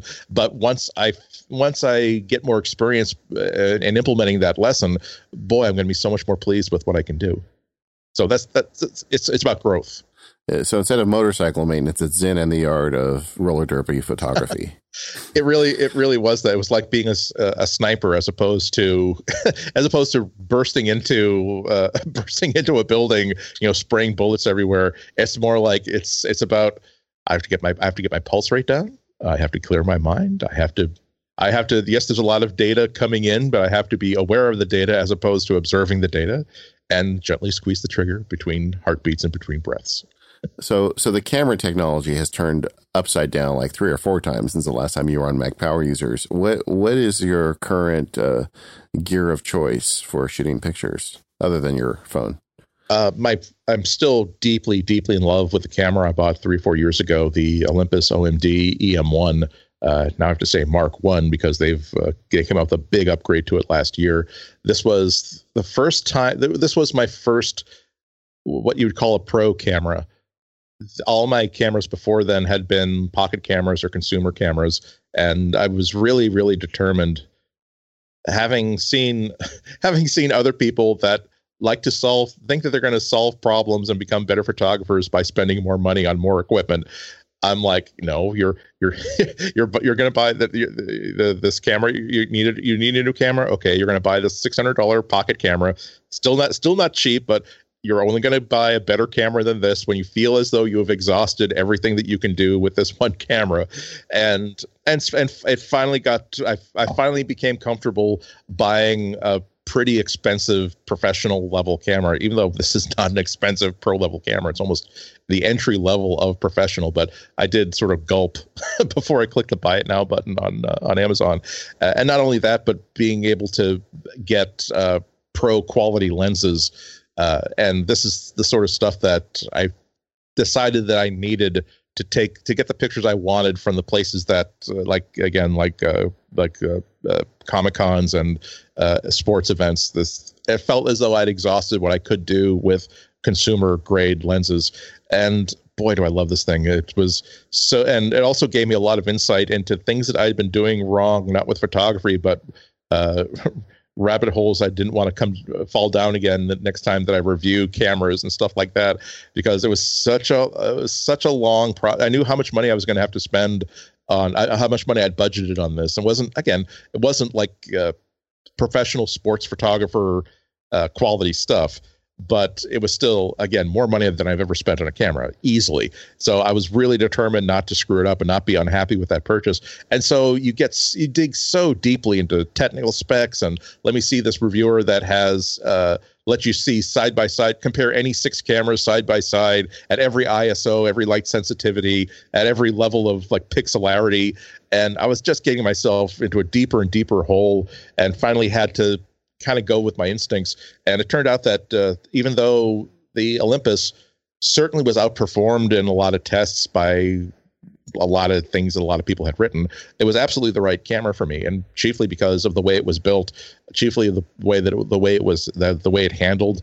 That moment that kind of decided for me that I need to stop and make a choice. It really came down to realizing that I think it was between like a Fuji camera and a Sony and this Olympus. And what I liked about the Olympus was that it had lots of buttons and lots of dials and lots of physical controls, whereas so much of what you do with the Sony, you have to get into a menu in order to do. And I kind of knew that would frustrate the hell out of me. And it's so wonderful, no matter what camera you buy, when you get enough experience with it that you feel as though you know exactly what this camera can do under every circumstance, and you know how to make it give you the picture that you want to get out of it. And also, when you get so familiar with these controls that you don't have to think about what button do I have to push, what control do I have to turn. It really is. I'm now shooting fully manual almost all the time now, because I'm so familiar with this camera that it's very, very easy for me to select aperture and shutter speed on the fly, because I know the computer inside this camera is going to tell me what I'm doing right and what I'm doing wrong. I can just, again, be present as I'm taking the picture, as opposed to being a manager of camera software. Yeah, so because the Olympus is so well metered, you can decide, I want this to be a wide aperture shot, and it'll help you dial in the rest of it pretty quickly. Yeah, and these are features that are on a lot of cameras, like particularly the idea of a live histogram, which is just incredible. It's like every worry that you might have had about what the final picture is going to look like, or what your manipulation of these settings is doing to your pictures, you can get a pretty good hunch of what you're doing just by looking at that histogram and see what it's doing. Like, what camera do you shoot with? Well, you know, it's funny. I have gone the opposite direction. I have the Olympus. My daughter took it over from me because, you know, as kids do. And I decided at the time that the iPhone is getting good enough for me. I don't shoot, you know, live sporting events. So I have gone the opposite route. I bought some nice lenses for it. I got some moment lenses, and I have a nice tripod mount. So I have spent a little bit of money making my iPhone photography better, but I go all iPhone. And actually, that was going to be my next question for you. For folks listening that are into photography, but just shooting with their phones that get increasingly better every year, what would be your advice? You know, at what point do you start thinking about upgrading to something like an Olympus or a good Micro Four Thirds camera? it really does come with the sense that there are limitations that are now hardware-based that I can't get past. There are pictures that I really would like to be able to take that I can't take with this, with whatever phone or whatever camera that I'm using right now. Like, for me, it really was, how do you solve low light problems? And there are ways to shoot really well in low light with a phone, but it's just not equipped to do low light stuff. It can mask a lot of problems, but it can't solve them. Yeah, you still got the laws of physics, they still exist. Exactly. And taking pictures inside, I'm not even talking about sports. I'm talking about I want to take really good pictures of these beautiful costumes at Comic-Cons. And often the event spaces, they're not well lit. They're not really, really beautiful. And these people are posing. So they're holding rock steady, they're not moving around. And even then, it's really hard to get the pictures that I wanted to get. And again, even with a phone, there are ways around that. Most of them involve changing the kind of picture you want to get. Like, oftentimes the New York Comic-Con is in October, and oftentimes Apple will send me my review unit of the new iPhone like a week before then. So that becomes part of the testing. So often I'll have this really nice Olympus camera like at my hip, but I will also be taking a lot of portraits with the iPhone because I want to see what this camera can do, and also I want to have fun. And just by buying a $20 or $30 LED light and using that just sort of as an off-camera like fill light, will fix so much stuff. But as I was coming home and going through these hundreds and hundreds of pictures and saying, dang, it's in focus, but it's not really sharp. And, oh, God, the colors of this costume just don't really pop because of the high ISOs or because the exposure on this is really, really weird because I have a consumer grade telephoto lens where if you're at the wide angle, it lets in a lot of light. If you're using it in various forms of zoom, then the minimum, the widest aperture changes. So now it's twice as dark when you've got it in zoom mode than in light mode. And now the shutter speed has to change to compensate. So now the shutter speed isn't quite right, or the ISO isn't quite right. And that was sort of stuff that was getting me kind of frustrated. And that's what kind of really drove me. It was this realization that, no, my technique was not good. I couldn't change my technique to fix this. I really do need new hardware to fix this. Also combine that with the fact that, again, I hadn't bought a new camera in years and years and years. So it's not like I was making a habit of just buying new hardware. And also that I would be getting so much more on top of just solving these immediate problems, like a brand new image sensor. That my previous camera, the sensor was at that point like 7 or 8 years old. And to say nothing of the fact that one of the things that really drew me to this Olympus was that when this was Olympus's, they weren't just trying to make a successful product, and it is a successful product, but they weren't just trying to do that. This was their attempt to convince wedding photographers and sports photographers to make the change from these full frame or two-thirds sensors, APS size sensors that were in most like Nikon and Canon cameras, that we can build you a camera that is absolutely everything you want it to be, not only in picture quality but also durability. And so this thing is built like a tank, and it's fully waterproof.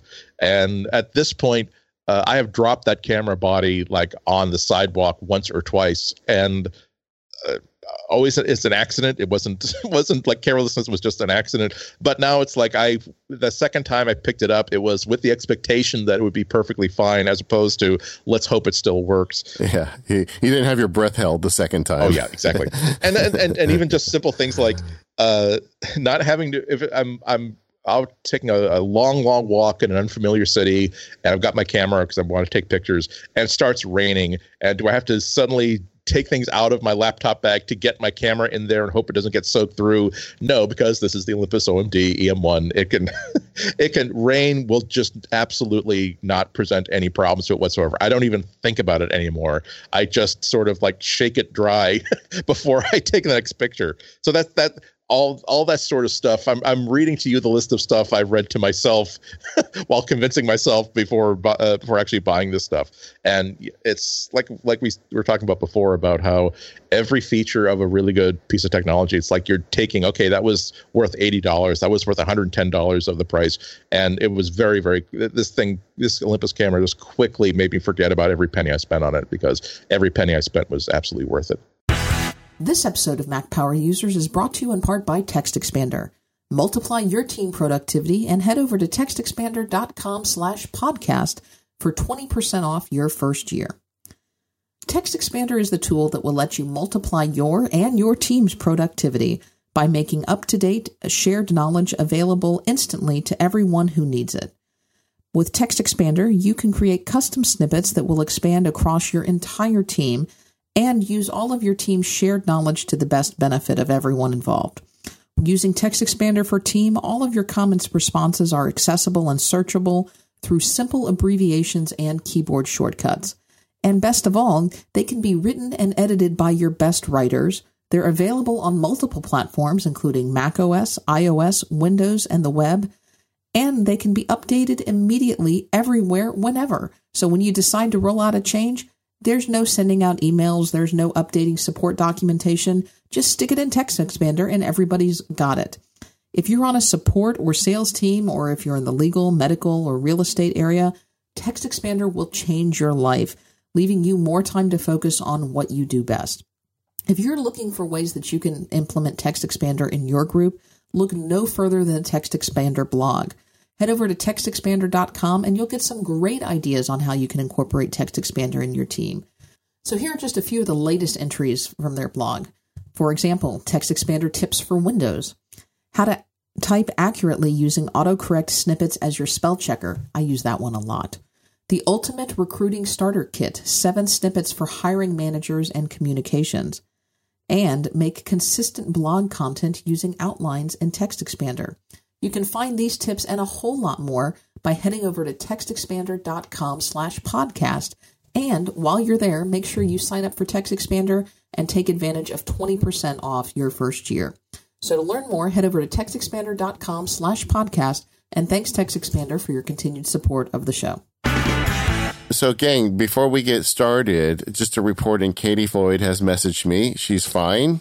Like I said, the lightning is continuing to strike. Her internet is still down. So not only can she not be on the show, she can't stay home and goof off on the internet at the same time. So I feel bad for her, and she'll be back next week. But it looks to me like we're not going to get her this week. And this last segment, Andy, is the one that I've been wanting to talk to you about for a long time.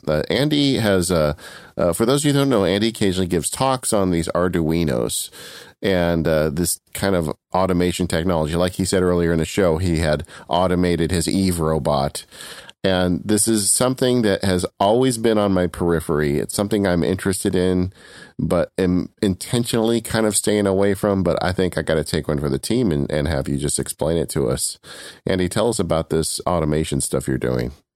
It's so super fun. I do go all the way back to the Apple II.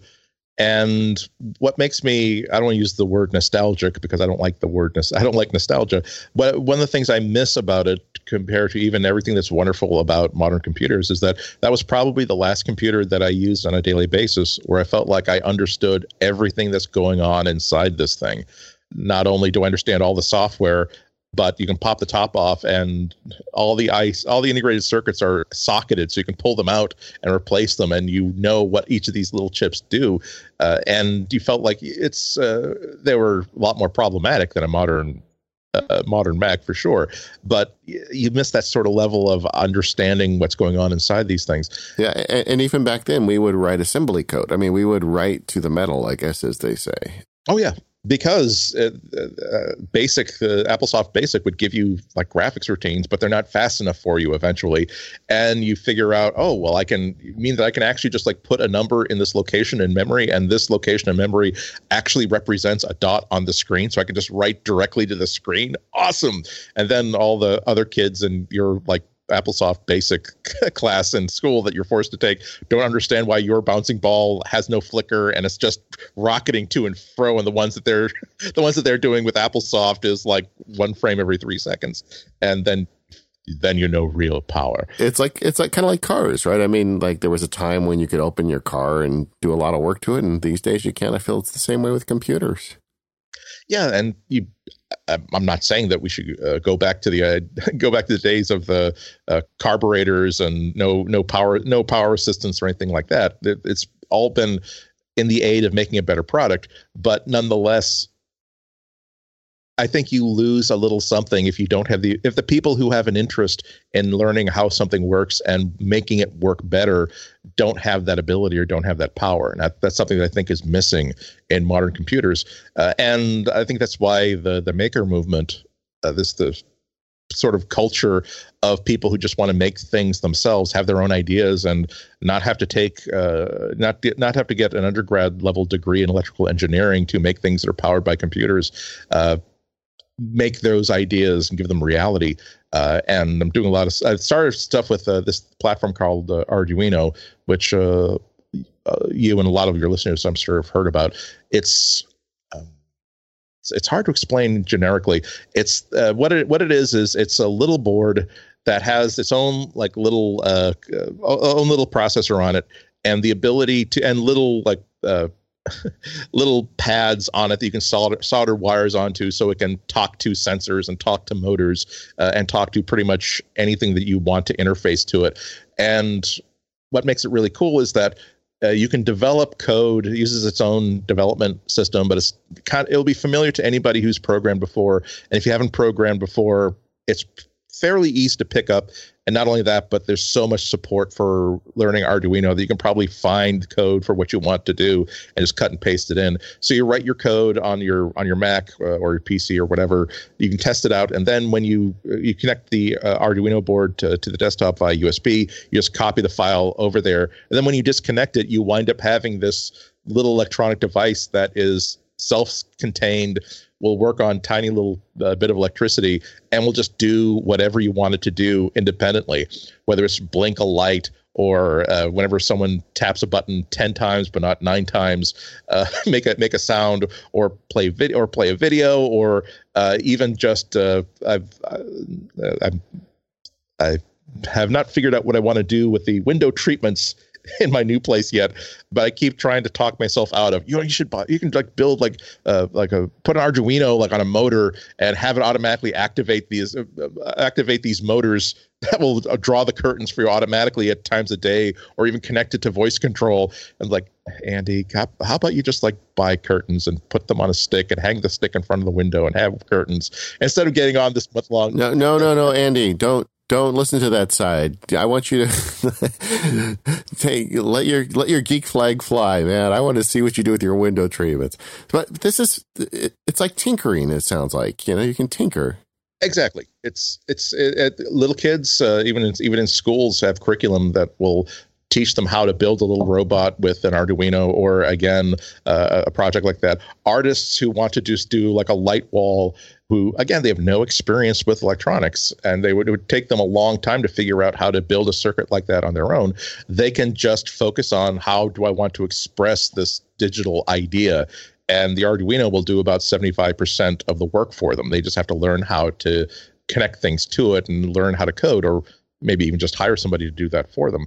And the amount of stuff you can do, it really is practically limitless. And part of the power is not just in the device itself, but that there's so many robust communities that are helping you to learn. I don't know if you've gone to Adafruit. Adafruit.com, which is just such a brilliant site. Yes, they're a store that sells a whole bunch of these controllers. There are lots of different flavors of these Arduino controllers. It's a collective name for pretty much just the way that you program them, as opposed to the device itself. But not only will they sell you this board, but they'll sell you kits, and there are videos that will just explain how all this code works and how all these interface things work. They even make their own special flavors of Arduinos. They have this one called the Gemma, which is about, it's a circle about the size of a silver dollar. And part of what it's designed to do is to help you make wearables.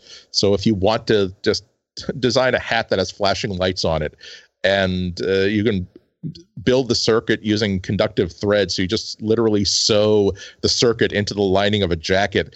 And when you tap on a button, on an actual button on the sleeve, that's what turns certain lights on or off, or that's when it will send a Bluetooth signal to your phone in order to change the volume or something like that. There are other Arduino compatible little things like one of my ongoing projects that is kind of stalled because I've hit a roadblock and I didn't have time to solve it is. I want to get the keyboard from like a really good, a fun vintage computer that I've had for a long, long time. It's like what came before the laptop was this wedge of a keyboard plus an LCD screen in front of it. And I kind of want to see if I can get it doing useful things. I can see if I get the keyboard going again. And when I was looking into, well, how can I turn this keyboard out of this old computer into a USB keyboard, and building a USB keyboard is really, really difficult. But with one of these, a different flavor of one of these little Arduino boards, I can just wire up the key switch matrix into this little board, because one of its special tricks is it can appear to, when you connect this via USB to a host computer like a Mac or a PC, not only can you write programs for it, but it can also appear to this computer like it's a keyboard, or like it's a USB device. So basically, this little keyboard will be taking key signals from this vintage 1980s keyboard and presenting them to my Mac as though this was a USB keyboard that had been hooked up. Almost every really cool project like this just doesn't start off with, hey, I just listened to this podcast where Andy was pontificating and going on and on and on about how much he likes these little computers. I'm going to buy one and figure out something to do with it. It really is about what idea do you have for, if you had an amazing amount of experience and expertise in electronics, what will you build? And then just do a Google search with, how do I make a pair of shoes that blinks red when I've got a phone call waiting, and if I click the heels together, will turn my lights on? And you will find someone who maybe has not built a pair of shoes exactly like that, but has done something kind of similar, so much so that you're like, I'll be darned.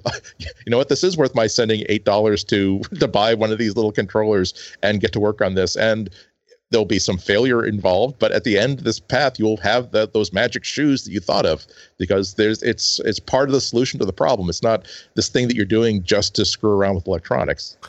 Andy, you are not helping me. I just want to let you know, because so I could program this on a Mac. See, I don't know anything about it. I just knew that it existed. I assumed that I had to go into Unix or something to work with it, but I can work on my Mac with this stuff. Yep, absolutely. It's kind of, you'll download a free app that's kind of like Xcode for Arduinos, and it's a complete programming environment. I think some will even just simulate what would happen on an Arduino board, depending on the model that you bought. And then you can control it live through the keyboard. And then once again, you don't need to keep this thing tethered to your Mac in order to get this new device that you built working. Once you unplug it, there you go. It's completely self-sufficient. As soon as you put power to the board, it will run this one piece of code that you wrote for it and will do what you want it to do. Okay. And then you did the mistake of turning me on to Adafruit, ADAFRUIT.com, which has all these kits here where you could just buy a kit and get started if you don't have anything. So just hypothetically, if someone listening wanted to just get one of these kits to play around with, what would you recommend? I would, again, recommend go to Adafruit.com. They will sell an Adafruit. They have a device they call the Metro 328, which is has some extra features that you might appreciate as opposed to some of the simpler stuff that's out there. But the Metro X, the Metro line of kits, they have. They will sell you just a box that has really everything you need to get going, because if you haven't been tinkering with electronics, you probably don't have resistors and capacitors and LEDs or like a little LCD display or a motor or a stepper motor or anything like that. This will be a box that has really all that stuff in it, plus some ideas of things you can build around it. So none of these things will be taking the place of your desktop computer or whatever thing you might be buying at a good electronics store. But believe me, the first time you get a stepper motor responding to your commands, the first time you get an LED turning on and off at your command, that is pretty heady stuff. And then when you start to apply this to other ideas where you would like to just have on the door to your office of an animated sign that will just an arrow that points to I'm in a crabby mood, leave me alone, to it's fine, walk in, and being able to, and how easy it is to just cut a big arrow out of cardboard, attach that to the arm of a servo, knowing that with this code and the simple electronics that are in this little lesson instruction, you can actually build that, and it'll be like the coolest office door on the entire floor of your business. It's the ability to realize that that everything that you use was made by somebody. You know, this phone was made by people. It didn't just. It's not a potato that someone just shook out of the ground. It was made by people, and the powerful knowledge that you can be one of these people that makes something, that has an idea for something that didn't exist before until you made it, and you can make it. It's whether you're an adult or whether you're a 6 or 7 year old or 8 year old kid, that is a powerful transition to make. And this is why I'm so glad that so many kids get to think of electronics not as expensive stuff that they get for their birthday, but as things that they can make for themselves. Well, I'm looking in here, and they've got a kit where you can make a sensor for your garden that tells you when the soil is dry. I have a garden. I live in Southern California. That would be useful to me. So, no, this is exactly why I didn't want to have you on the show, because I'm going to spend a lot of money. No, it's not that much. They've got a starter kit for like $30. So, gang, go over and check out Adafruit. Maybe we'll have to talk about this on the Facebook group or something. But I can't say enough about them. So much of when the first time that I wanted to make something that was truly that would have a rechargeable battery on it. And I'm thinking, okay, I know nothing about lithium polymer batteries except for they explode if you charge them incorrectly. And so I'm starting to look at how I can create a circuit that will charge LiPo and make sure it delivers the right amount of power to the device I'm making. And then that dead ends pretty quickly because Adafruit will sell you for about $14 or $15 this tiny little board they developed themselves that has a micro USB connector to it and the right places where you hook up a LiPo battery and power output to your Arduino board or whatever. And you just put this tiny little postage stamp, find room for this tiny little postage stamp little thing inside the thing you're building. And suddenly this is something you just another thing inside your house where you plug in a micro USB cable to charge it. And then when you unplug it, it will simply power the thing for several hours. It's like, okay, there are people out there who want to help me, who want me to be successful. I'm unfamiliar with the situation, but I welcome it. Yes. Bookmarked for the show and for my own perusal. Now, there's other websites. I guess Arduino has a website, arduino.cc, but Adafruit's the one I should be looking at if I want to get started. It's a good place to start. You'll find information and advice about Arduino and related, a much more complicated and much more powerful little board called the Raspberry Pi everywhere. As a matter of fact, one of the nicest jumping off points is just YouTube, because people build things and they want to show off what they built. And oftentimes they'll include a tutorial on how they built the thing that they built. And even just building an entire laptop computer from parts around a Raspberry Pi. And you suddenly think, I would like to build a laptop computer. That doesn't look like it would even be that difficult or expensive, according to this video. So it's a good place to get inspiration and at least get a mental roadmap of what's out there, what's needed, and what you'll have to learn. Yeah, I think that's probably our next show. We have you back. We're going to go to Raspberry Pi that time. But I want to start out with more simple little like unitasker things. But this is a way to go. So Andy, I'm very sorry it took us 8 years to get you back, but I'm so glad you had time to come back and talk to us. We covered a lot of ground today. If someone out there listening would like to kind of follow you, where should they go? You'll have to spell my last name, so that's a bit of a trick. So if you, IHN as in Nancy, AT as in Tom, KO. I'm Ihnatko on Instagram. I'm Ihnatko on Twitter. My personal blog is ihnatko.com. You can also go to the podcast that I do. I co-host Mac Break Weekly every week on the Twit Network. I do the Material Google podcast on Relay.fm. And again, I'm on WGBH Radio in Boston about every couple of weeks. And if you go to WGBH.org, you'll be able to find previous shows I've been on. I don't have my own show. I just contribute to the Boston Public Radio show. But I think if you do a search for me there, you'll be able to find that stuff. Well, I know Katie just feels terrible she couldn't be here. She was here almost to kick it off, but she didn't make it. So, gang, Katie will be back next week. Sans Lightning. And Andy, thank you so much again for coming on the Mac Power Users. Thanks to our sponsors, Smile, Gazelle, Eero, and Ulysses. And we'll see you all next week.